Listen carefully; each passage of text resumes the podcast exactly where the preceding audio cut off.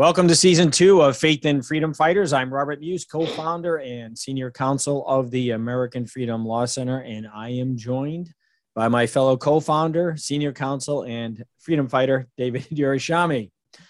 Busy week for David as he is finishing up a brief that we will be filing either uh, later today or tomorrow in the U.S. Court of Appeals for the Second Circuit, which is in New York City, in one of our many challenges to the obscene and tyrannical COVID 19 restrictions on our fundamental liberties. Uh, and this one is seeking to defend the right to free speech against restrictions that the state uh, of New York, as well as the city of New York, put in place to eviscerate that freedom during this current pandemic crisis, a crisis that the tyrannical left has exacerbated and used to exercise power over us, the people. So we are fighting back, and so should all of you by exercising your rights to assemble and to engage in free speech. You know, tyrants, they are bullies. And we need to push back. We need to let them know that we are not puppets, but freedom loving, God fearing patriots who love our country and hate what they are doing to us. So I'd like to welcome uh, my colleague, David Yerushalmi. David, uh, you're the lead counsel on this. Really, it's a very important case that's now in the U.S. Court of Appeals for the uh, Second Circuit. So if you could uh, just kind of give us a little bit more uh, background, that'd be great. Thanks. Well, great to see you again, Rob.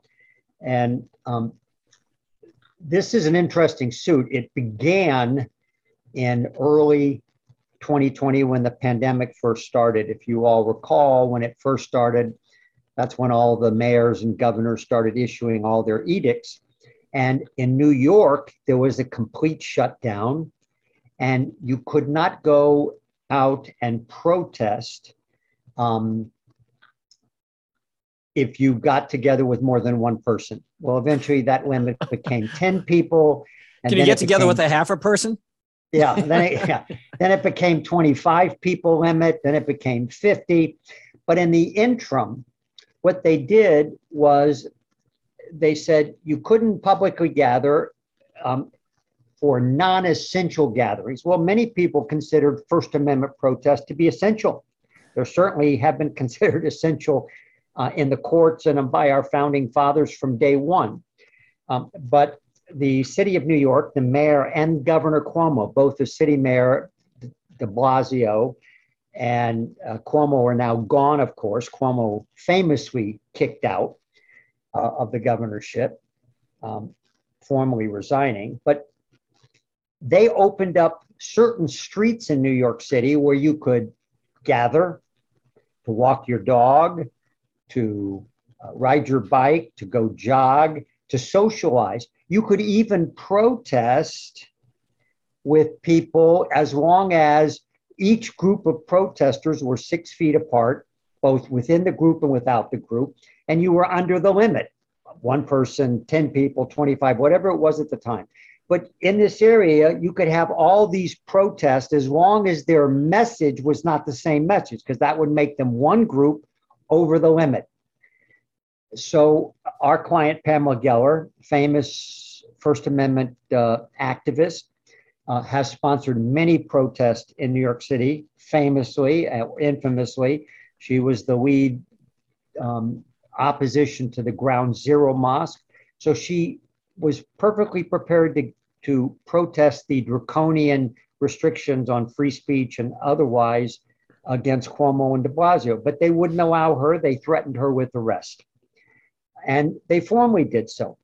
So we initially sued. Um, and of course, the lower court, federal court, dismissed our lawsuit. Uh, we went up on appeal. And in the interim, the George Floyd protest took place. And when they broke out, hundreds, thousands of people protesting, no mask, no social distancing. The mayor and the governor publicly embraced those protests. Keep it up, folks. Just don't be violent. Try to abide by our, you know, 11 p.m. curfew, but protest all you like. Pamela Geller and others like her, no protesting or you'll be arrested. So ultimately, we refiled our lawsuit to allege these new protests and this embrace. not only did they vocally embrace these George Floyd Black Lives Matter protests, um, the po- New York Police Department actually joined them. Senior officials kneeling and holding hands, no mask, no social distancing. And de Blasio actually went out in the public streets, no mask, no social distancing, with other protesters over the limit, painting huge BLM, Black Lives Matter uh, uh, symbols on public streets. Yeah, wait, so, and wait, one footnote to that. Not just a public street, he did it directly in front of Trump Tower. Right. Right. To to to yeah. even make an extra, you know, an explanation point on a political message that he was trying to convey. Meanwhile, right. all of this again is it violates his very own edicts and orders, right? That's what that's what elitist tyrants do. They impose restrictions on you and they don't apply them to yourselves. One other point I want to make you made the comment, you said, well, of course, the, the judge, you know, dismissed our lawsuit. Early on, specifically, and in, in particular, I should say, um, it's it's we're we're starting to see a little bit of better results now. The judges were just scared. I mean, they were they were just too frightened to protect fundamental liberties, and they didn't. And it was, you know, Gorsuch made this point in one of his concurrences in one of the cases that finally kind of broke through where they started striking down some of these restrictions. And he made the point that look, when in times of crisis like this, the, you know, the judiciary cannot shelter in place, right? We can't we can't just be dismissive of the Constitution because when that happens, things don't go well. And I think that was almost a direct quote from him. And that's what we're seeing. Things have not gone well because we've had a spineless judiciary who is afraid to protect fundamental liberties. Right. And so, and just to make the point, we in the news in California, of course, the um, mayor of LA, Garcetti, and Newsom uh, were seen getting their pictures taken at the Super Bowl with uh, Magic Johnson with no mask and so forth, you know, violating their own, you know, protocols. And it's just the hypocrisy of the left. It's good for you, but not for thee. Um, coming back to our case, as Rob pointed out, they were scared. And what did they do? They reached back to a case over 100 years old, Jacobson v. Massachusetts, before the courts had really dealt with the incorporation of the First Amendment as applied to the states and so forth. And um, use that case where a vaccine uh, was, you know, mandate was permitted with essentially very little judicial oversight. Um, but it didn't apply because we have a hundred years worth of Supreme Court jurisprudence that says, no, no, no, no, no, no. When it comes to the First Amendment, when it comes to free exercise, you can't just shut the churches down, the synagogues. You can't shut the streets down without abiding by the proper level of scrutiny. And in most cases, it's going to be strict scrutiny, which is a standard I'll let Rob talk about, which is very, very difficult for the state to overcome. In our case, we refiled the lawsuit alleging this embrace of the message of George Floyd, a content and viewpoint based discrimination between those favoring those demonstrations, but still preventing our client and others like her from demonstrating. And that's the worst kind of First Amendment discrimination, viewpoint based and requires strict scrutiny, a compelling state interest with a least restrictive approach. Um, and of course, none of that was abided by. So we sued again. And of course, the judge in our trial level, again, reaching back 100 years to Jacobson and reaching back to our earlier lawsuit, said, there's no real change here just because the mayor and the governor you know, embrace and participate in George Floyd. That doesn't mean anything. You know, move on. So we appealed um, because the judge denied us a preliminary injunction. And in the Second Circuit Court of Appeals, probably the second most important federal circuit court in the country, and we had a good panel two Trump appointees and one Obama appointee. Unfortunately, after going after the state and the city and saying, how do you embrace George Floyd protesters, BLM, and yet tell us you're going to enforce this ban against Miss Geller. How does that work? Well, at the end, the Obama judge, clever as he was, decided he was going to give the state and the city an out. And he essentially said, You're not really going to enforce this against Miss Geller, are you? If you're embracing BLM. And the governor's Yeah, with, with a said- nod and a wink. You know, Yeah. it was just it was Yeah. so patently obvious what this judge was after having after having made us sue twice, right? Yes. And go to the Just- circuit court twice. and, So and the Trump judges let him do it too, by Yeah. the way. Right. So after being very good, because I essentially didn't have to say anything, the judges just went right after the city and the governor. So the governor's so. lawyer, yeah. So the governor's lawyer says, well, gee, we're not going to enforce this. We're going to let the city enforce it. So let me see if I understand that position right. The governor imposes a restriction on First Amendment free speech rights because it's critically necessary to save lives. Yet we don't care if the city actually enforces it or not. We leave it up to them. Right. Who believed that? Nobody should, but of course the judge, the court did. And then the city attorney, when asked by the judge, "You're not really going to enforce this, are you?" She said, "Oh well, I, I can't answer that right now." So he said, "Well, you have 24 hours to go back to your boss and in writing, I want an answer." They come back in 24 hours and say, "Nope, we're not going to enforce this against Miss Geller." So let me see if I understand this right. This critically important, life-saving imposition on our First Amendment rights, violation of our First Amendment rights, which is critically necessary to save lives. Without it, people are going to die. That's what we were being told in court. All of a sudden, the governor's not going to enforce it. And the city is going to allow thousands, tens of thousands, hundreds of thousands of BLM protesters to violate their edict without any enforcement. And now, because our client sued, it's not going to be enforced against her. So I asked the question if it's not being enforced against the hundreds of thousands of BLM protesters, and because my client had the audacity to actually sue, it's not going to be enforced against her, then why do you have it? Why would you impose it on anybody else? They're going to have to sue you as well to have the freedom of speech. Uh, That's so patently unconstitutional. It's it's arbitrary, it's capricious, it's under inclusive, it's all the things that we argued. And so that's where we are. After they made this declaration, we went back to the district court, and the governor and the mayor's attorneys filed a motion to dismiss. And the same district judge said, Nothing to see here. We dismissed the lawsuit. It doesn't matter that the governor and the mayor are not going to enforce it against Ms. Geller or against BLM. None of that matters.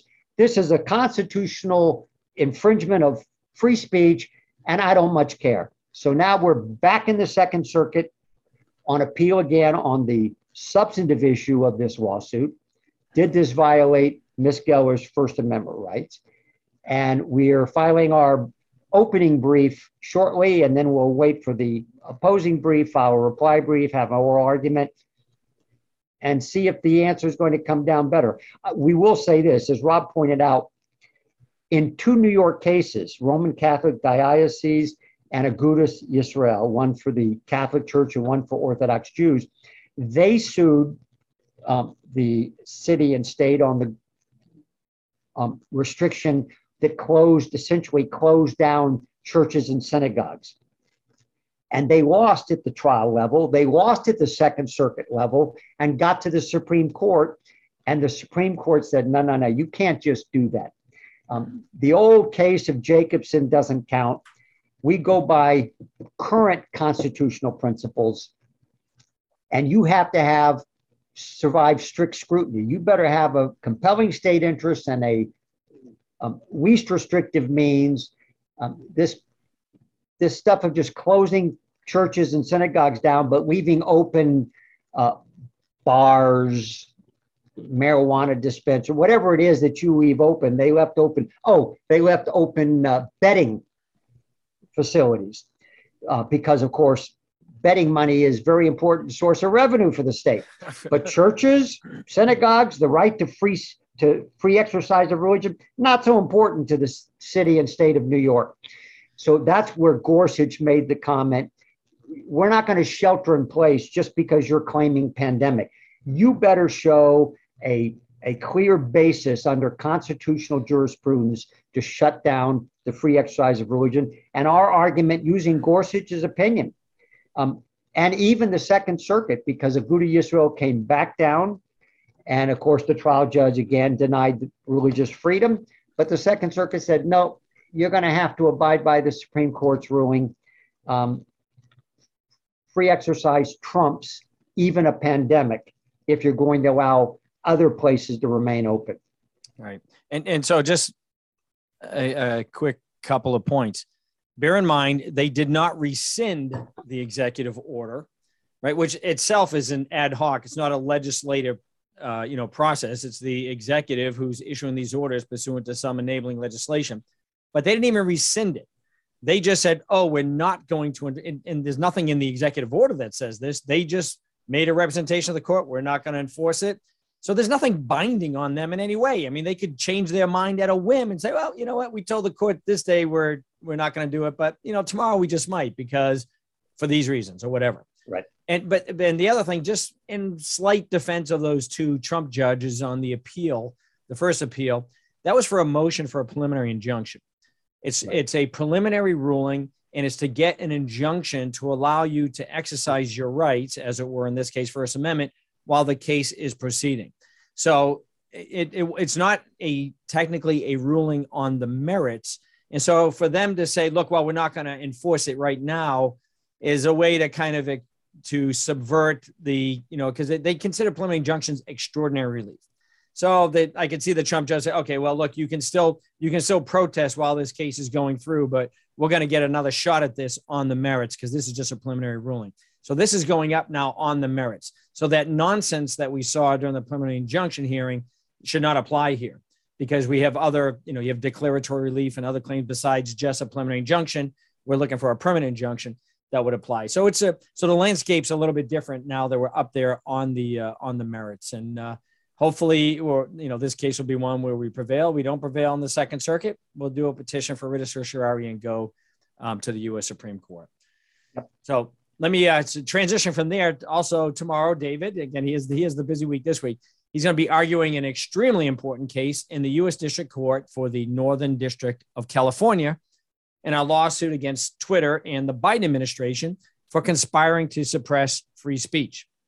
And now the case has been assigned to a left wing judge, really, in San Francisco, What a surprise.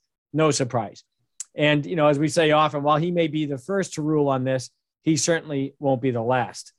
And this lawsuit was filed on behalf of Colleen Huber, a United States citizen who resides in Maricopa County, Arizona. She's a naturopathic, I think is the way you pronounce it, medical doctor licensed in Arizona. And she was blocked from Twitter uh, because she posted information about COVID from reliable sources that did not comport with the Biden administration's agenda. Um, this wasn't an accident. This was Twitter doing the bidding of the government. A little constitutional law 101. And you've probably heard it because this, you know, these these issues of social media censoring people is, you know, is uh, front and center, certainly in a lot of conservative news. Constitutional law 101, you need state action, right? Twitter, independent, acting alone, is uh, can't violate somebody's constitutional rights. They are a private actor. The Bill of Rights is a break on the power of government. And so you need to have state action to trigger constitutional protections. Well, there are several ways to get state action. Is one of the and one of them is if you can demonstrate that there was a conspiracy between the government actor and the private actor. Now, you know, when you say conspiracy, right, you, that you hear that said all, all the time now, oh, conspiracy theory, right? That that has become, you know, a popular way to dismiss arguments and claims by just claiming, oh, it's a conspiracy theory. From a legal perspective, uh, a conspiracy is a legitimate legal claim, whether it's a civil conspiracy or a criminal conspiracy. It's a very real thing, real thing. You know, we have a, criminal drug conspiracies, for example, are prosecuted practically every single day here in the United States. And you can't conspire to commit a, a, crime, obviously. You can also conspire to violate civil liberties, such as the right to free speech, which is what happened here. To prove a conspiracy, all you need is an agreement which can be proven circumstantially. You don't need direct evidence. You don't need a you know a signed contract or some signed written agreement to show that look, yeah, we're you know Twitter and the Biden administration entered into this contract to violate the constitutional rights of uh, of Dr. Huber in Arizona. No, you don't need that. You can use circumstantial evidence to demonstrate that there was a, a conspiracy, and we've done that. And the only so you need an agreement and you need an overt act, an overt act in furtherance of the conspiracy. Obviously, the overt act was the fact that they shut down her Twitter account. And so you can get state action here. The government in Twitter, not surprising, they moved to dismiss. We fully expected them to do so. Uh, it's the it's the very common uh, first move when you file a civil rights lawsuit. They claim, you know, failure to state a claim, no state action. But under the under the rules, under the the motion to dismiss rules, the court must accept our factual allegations as, true, and all the reasonable inferences that you can draw from those uh, allegations in our favor. And uh, we'll see if the judge does so here. I'm not holding out a whole lot of hope necessarily, but if he follows the proper legal standard for a motion to dismiss, we win this round and we move on to discovery. If he dismisses, we appeal. And so that's the uh, that's the high altitude on this case. And David, you're going to be uh, arguing this on uh, on Friday um, in the Northern District of California. Please uh, add shed some light on this. Well, I think you covered it pretty well. You know, the the bottom line is going to be whether or not the judge is going to accept the standard that's appropriate for a motion to dismiss. And as you point out, at the early stage of a motion to dismiss, all there is is a complaint. And there's no other evidence allowed. It's essentially whatever you properly allege, the judge has to accept it as true, and all reasonable inferences that come from those facts as true. Well, we have clear evidence that Twitter and the Biden administration, and in fact, the other social media giants, um, conspired with the Biden administration to shut down speech that was critical of vaccines. And that was the specific issue why Dr. Huber was suspended and ultimately terminated from Twitter because she posted just a link without commentary to a legitimate newspaper story about bad outcomes in Israel being more than what were being reported by the government itself. And for that reason, she was terminated. They didn't do an investigation, Twitter, as to whether or not um, the news story was accurate or not. They didn't. It just, it was critical, dismissed. And so that's going to really be the test. Um, as Rob is often heard to say, we hold our nose in the district court and we wait till we get to the appellate courts, the higher level courts that one have more than one judge and typically a, a little better quality of judge. Um, and so we're hoping that at least at that level will prevail. What's going to be interesting in this case and in New York, if we win in New York, for example, and the case goes back down to the district court and the motion to dismiss that was granted by the district court is reversed, what happens in New York? we start discovery. And what's going to be interesting is that had de Blasio and Cuomo still been in office, it would have been very difficult for me to take their deposition and find out exactly what their positions were. Why did they do this? What was their rationale? Um, now that Cuomo and de Blasio are out of office, they're going to be the very first people I depose. So, isn't that going to be fun? And trust me, I will have them videotape. Um, by the way, Rob, um, if you can, you can post the link to the hearing tomorrow, which will be Friday um, at uh, February 4th at 10 a.m. Pacific time. And the public is allowed to go and, and, and listen. You won't have a chance to participate beyond listening, but the link is public and it's provided at the court's website. Um, and maybe we can provide it on our website as well. Yeah, what I'll do is I'll um, we have a case page for all of our cases. If you go to our website, AmericanFreedomLawCenter.org, and you look at the top, some of the tabs, it's cases. Go to the case page or just search for the Huber H U B E R or Twitter, and you'll pull up the the case uh, Huber versus Twitter, and uh, down in the uh, case update info at the bottom, I'll put a uh, I'll post a link, so they could uh, they can go uh, listen listen in on the uh, on that oral argument tomorrow that way.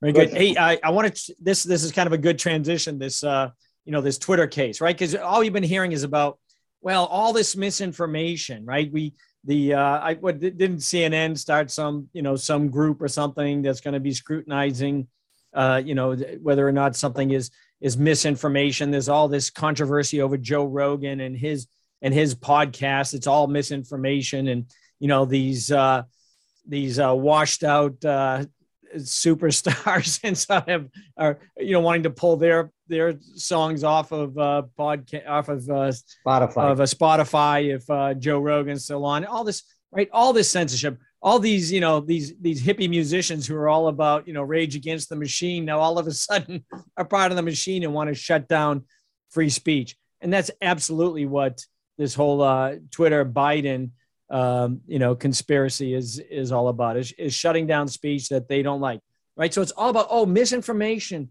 Misinformation is so harmful. We got to shut down all this misinformation. I heard somebody make a comment on, on a conservative. I forget which uh, station or show it was, but it was it was the appropriate one. He's like, "Oh, I'm all for this. I'll I'll be the one. uh, I'll you know we should censor misinformation so long as I'm the one who gets to decide what's misinformation, right? That's the bottom line. Is who's you know- got the power to say what is and what is not is the one who reigns power, and that's tyranny. And our First Amendment does not prohibit that. How do you determine what is good information or what is bad information? you let it all out and it's called the marketplace of ideas right it's one of the most important fundamental concepts of our constitutional republic and it's one of the fundamental concepts that the left cannot stand why because they're the purveyors of misinformation if you want to see purveyors of misinformation so so use that as let's talk about this uh you know this push to shut down right we is this push to shut down and cancel people out misinformation again, who gets to decide what is and what is not misinformation? Well, here's uh here's a Let me pause a, you a for just one second. example. Go ahead. Yes. Let me just pause you. I want to come back to your comment because it dovetails into this on um, conspiracy. You know, um, today, when the left uses the tag conspiracy against the right, it's a terror, it shuts down the conversation, right? You're a conspiratorialist. You're a January 6th conspiratorialist. In other words, um, from their perspective, or, uh, you know, whatever it may be, a vaccine conspiratorialist, from their perspective, when the right or conservatives, um, or the, even the non progressives, kind of a soft liberal, if they voice a view that's contrary to the accepted progressive narrative, then you're a conspiratorialist. But the left, the progressives, talk about conspiracies absolutely with, with impunity. So, for example, the January 6th conspiracy to overthrow the government, right? Um, the conspiracy by uh, George Bush and the and the intelligence services to claim that there was weapons of mass destruction during the Iraq War to get us to go to war. Why? Because big oil, big free enterprise, the terrible capitalists wanted to make money off the war. Well, prior to COVID 19, what was the song and dance of the left? Big farm. They pushing their drugs on us. They're pushing their their high priced prescription drug. It's all a conspiracy with government bureaucrats. It's a terrible thing. We need a single payer mandate. We and we leftists need to take control of the government and force big farm to to, to treat us right. We don't trust big farm. What's happening now? All of a sudden, the left embraces big farm. They embrace bureaucracies and, and the government uh, to tell us that these vaccines are safe. Now, I've had the vaccine. Um, I won't get a booster unless forced to, and for some reason. Um, and I took it only because, in the, under the circumstances, the risks to me were less than um, than what I needed to do uh, in order to um, to have the vaccine. I had to to achieve some end. But the point being is that we don't know the, ultimate risk for these vaccines. God willing, they'll be perfectly safe in the long term. But the left simply embraces this notion that they're absolutely safe. There's nothing wrong. And why did they do that? Because big Pharma and the government bureaucrats have told them so. All of a sudden, that's biblical to them. And, and uh, talk about like one of the greatest conspiracies, right? The Trump Russia collusion. What about it? What a fabrication that was, right? Fabricated by uh, Hillary Clinton's uh, campaign, by the way. You know, and you have and Trump embraced and embraced by Obama and his administration, Yeah. knowing that it was false. Yeah, yeah. So if you if you want to shut down misinformation, that really causes the loss of lives, right? That's what they're saying with the whole Joe Rogan thing. Oh, you're you're present you're you know presenting misinformation that's going to cause people lives about COVID nineteen. If that's if that's what the standard is, then the first person I would ban would be Dr. Fauci. I'd ban him from from ever making another public statement, appearing on the cover of of another magazine, or simply advising on public health policy. So here's what Fauci said about lockdowns. Quote, the fact that we shut down when we did and the rest of the world did has saved hundreds of millions of infections and millions of lives. End quote. Saved millions of lives? Do you mean costs countless lives? very interesting. Fox News report about a John Hopkins study. This just recently came out. Again, this is John Hopkins, right? We're not talking about, you know, whether it be, you know, Glenn Beck or Joe Rogan or you name the person. This is John Hopkins. And this is the title of this of the story. Lockdowns only reduce COVID-19 mortality by 0.2%, study finds. Not 2%, 0.2%. That's just the mortality of COVID 19. That doesn't account for all the collateral damage, I'll get to that, that these lockdowns caused. And this was the conclusion of John Hopkins' study that lockdown should be rejected out of hand. And here's, I'm going to read you a couple of uh, segments from this story, which quotes from the, from the study itself. Lockdowns during the first COVID 19 wave in the spring of 2020 only reduced COVID 19 mortality by 0.2% in the US and Europe, according to a Johns Hopkins University meta analysis of several studies. While this meta analysis concludes that lockdowns have had little to no public health effects, they have imposed enormous, enormous economic and social costs where they have been adopted. In consequence, lockdown policies are ill founded and should be rejected as a pandemic policy instrument. Dr. Fauci, you are in violation of your left wing misinformation campaign. He should be canceled. He should be shut down. He should be fired. They go on to say, we find little to no evidence that mandated lockdowns in Europe and the United States had a noticeable effect on COVID 19 mortality rates. But here's some other things. Oh, they said researchers concluded, though, that limiting gatherings may have actually increased COVID 19 mortality. And they go on to say from May of 2020 to April of 2021, the US recorded 100,306 drug overdose deaths, a 28.5% increase from the 78,056 deaths that were recorded in the previous 12 months, according to the CDC. A study from the National Commission on COVID 19 and Criminal Justice last year found that domestic violence incidents increased 8.1% in the US after the lockdown orders were issued.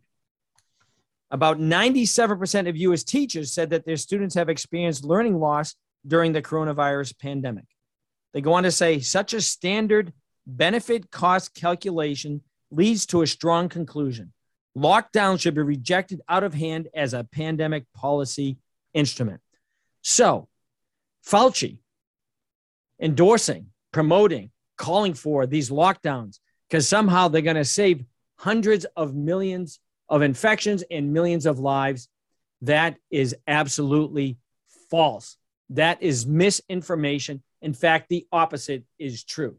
The lockdowns did nothing to reduce the mortality of COVID 19 and did everything to increase huge societal losses, including an increase of deaths from drug overdose and other societal uh, issues.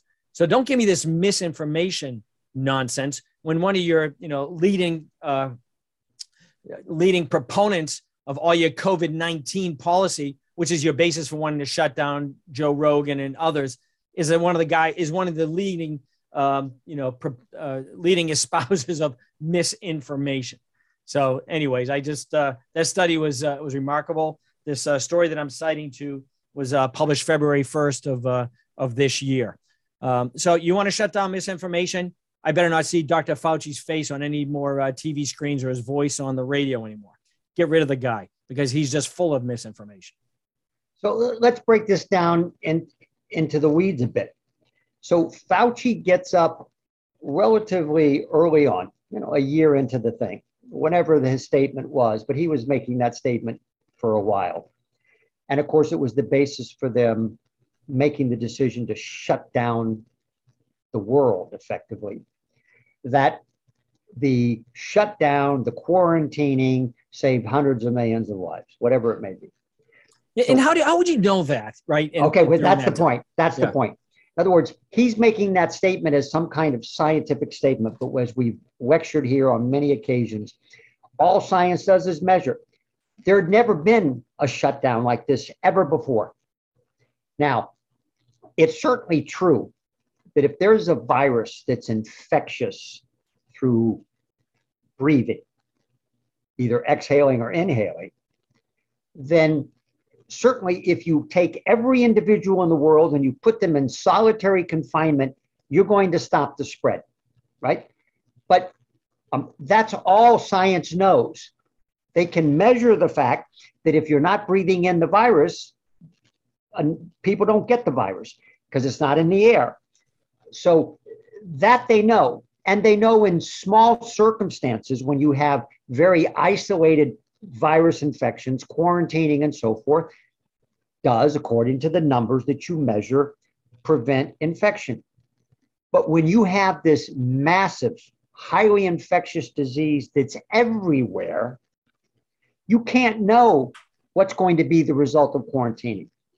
So that statement was not scientific because there was no science that would lead to it. And even later, when they see the, the numbers fall and rise and fall, that wasn't based upon any studies. So, what do we have by the John Hopkins study, led by someone that I know personally, Steve Hanke, who's a brilliant economist uh, and social scientist? He got together with folks in that field and did what Rob described as a meta analysis. What is a meta analysis?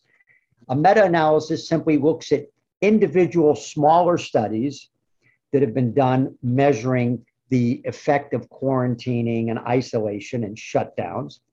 And they have different methodologies and different populations.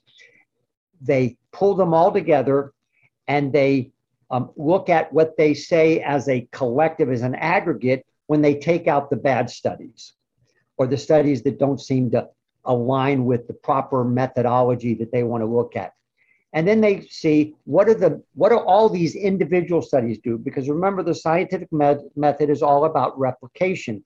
You can always get kind of abnormal results for reasons we don't know. Sometimes you just messed up your study. Um, and there might be other factors. So what you do is you have to replicate. So a meta-analysis is a way to see has the individual study been replicated? So they take these and they say you know we see that quarantining and isolation and shutdowns did not prevent deaths. Indeed, some of the studies indicated that isolation and quarantine actually increased the number of infections. People sheltering together in a single home and not getting out, getting fresh air, etc.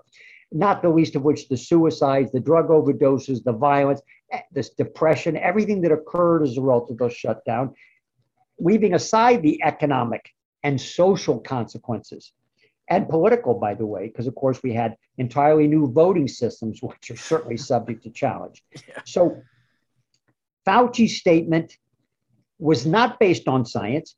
It was a policy statement based upon bad public policy analysis. It was simply a political statement to calm the masses. Now, this comes right back to the progressives when they want to doubt bureaucratic statements that are simply propaganda, about war, about weapons of mass destruction, whatever it may be, they'll they're screaming from the soapbox, right? So when Trump is president and the Republicans control Congress, government does nothing right. Everything's a conspiracy by the right wing Trumpians. When they're out of power and the left is in power, everything the government says, everything Big Pharma says, everything a bureaucrat says, absolutely not just true. You can't even challenge it. And if you do, you get shut off of Twitter. You can even get, you know, charged with the crime, as far as we can tell. There's actually an effort that, you know, if if, if you go out and challenge the voting um, in the last election, you might get charged with, you know, voter intimidation. So all of this goes to say that we have so politicized these issues that to trust anything that a bureaucrat says requires an incredible amount of Kool-Aid. You better be drinking that Kool-Aid without without limit. Yeah, and boy, this um, the direction the left is going is so dangerous, so tyrannical. You know, without the uh, the protections of the First Amendment, and you know, there you have Jen Psaki there, as uh, Dan Bongino calls her, Peppermint Patty. she's, you know, she's out there encouraging social media platforms to shut people down, right? Nod and a wink.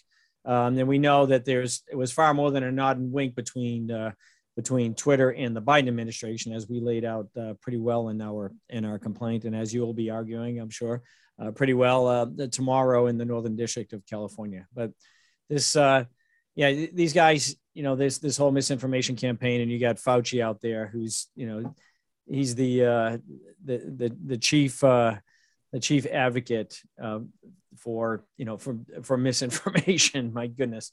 He, Well, although he's science, right? The, the yeah. hubris from Right. him. He's he, Yeah. he's after all you can't question Fauci because he after all he is science. You question Fauci, then you're questioning science. Well, I think this John Hopkins study was science, and it shows that uh, Fauci's statements were false and were misinformation. So, Right. hey, uh, we've we've got um, about ten minutes to, to go here. A couple of news stories I just want to touch uh, quickly. As we, uh, anybody who's been watching the news knows that Russia is uh, lined up on the border of Ukraine. And I, I, I've recently seen, you know, first the Biden administration made a comment that the invasion was going to be imminent, and now apparently they've backed away from that, or I don't. But there's a, you know, hundred plus thousand troops that they sent to the border Ukraine. Now, I, and I find it very interesting that we are so concerned about defending the border of Ukraine while our southern border remains a sieve, right? And we have all these concerns about COVID, and yet we are letting COVID positive illegal immigrants invade our mainland. I just, I just don't get it. I, I, I think, uh, I think the American people are, are pretty sick and tired of what's, uh, what's going on, particularly down in the in the southern border, and to think that we may lose or send, uh, you know, young Americans to defend the border of Ukraine while we uh, we just leave our southern border wide open um, to all the you know the the drug trafficking, human trafficking, COVID nineteen, all the other ills that come in when you don't when you don't have a secure border. You know, you don't have a secure border, you don't have a country. So it's so funny how all of a sudden now borders matter to the uh, to the left when you're talking about another country, but it apparently doesn't matter when it's the United States. Well, and, and that's exactly the right point at a deeper level. That is to say, for the progressives and the libertarians, by the way, nationalism, and let's take out the ism, um, national existence is a is a racist, bigoted idea. The idea that people should be given different opportunities and different rights just by virtue of where they live is a is is is hateful according to the progressives and the libertarians. And we shouldn't have borders. People should be able to go wherever they want to go and you shouldn't be able to lock them out. That's their ultimate position. They use various arguments about asylum and so forth but the reality is they oppose national existence ergo they oppose protecting our borders from illegal immigrants obviously these same progressives, when they have money, build huge walls around their homes, Yeah. around their communities, their gated communities. They get their security guards. But let's move beyond that. And now let's look at Ukraine. National existence, if you're a nationalist, you're a fascist, according to the left, right? Trump, Make America Great Again, was a nationalist, a xenophobe, um, a bigot, a racist. All of a sudden, nationalism for Ukraine is important. Why? If you don't believe in nation statehood, who cares if Ukraine is called Ukraine and run by its own people?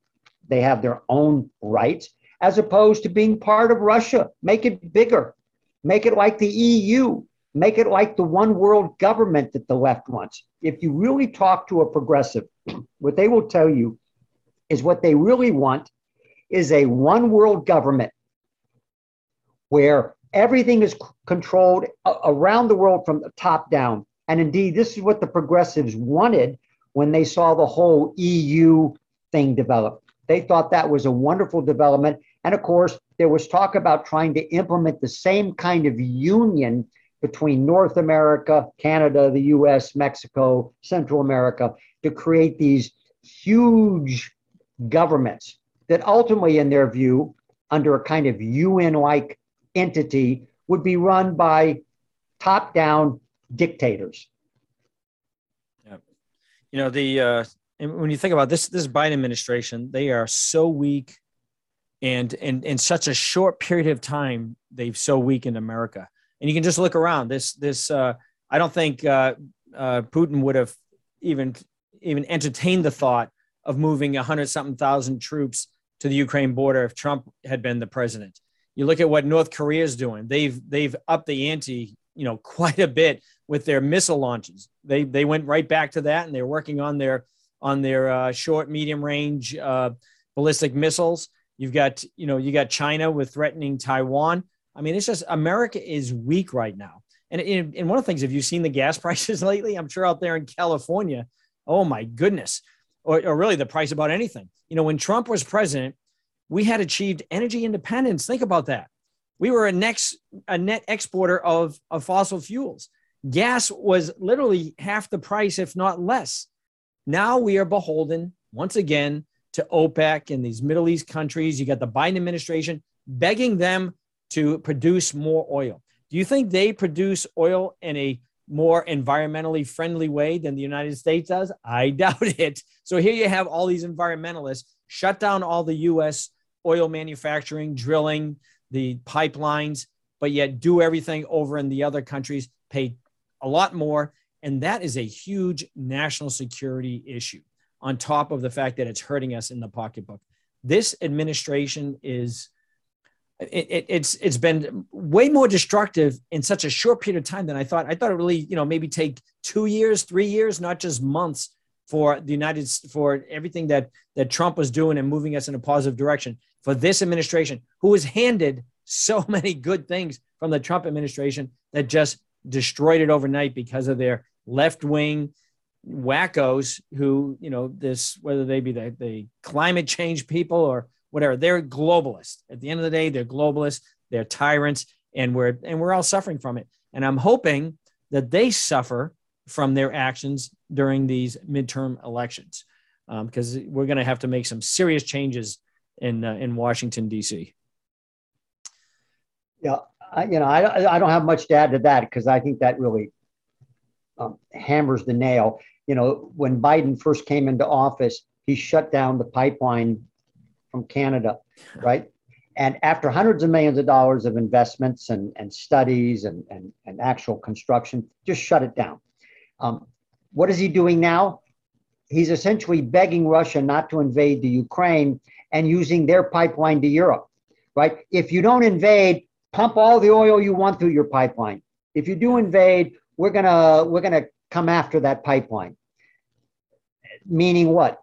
Meaning that if you if you behave like a, a civilized country, you can use all the fossil fuel you want, you can produce it, sell it, do whatever you want.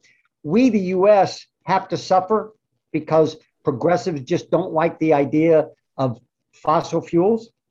By the way, Rob, you know, when I moved to California a couple years ago, the first thing I did was lease an electric vehicle.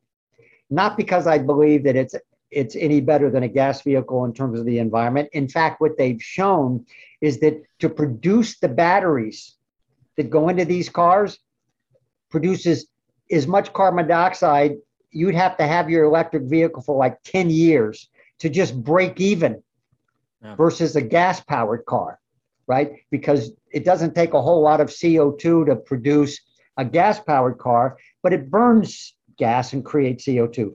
But on the electric vehicle, it's all on the production side. And then what do you do with the batteries afterward? Also a huge problem.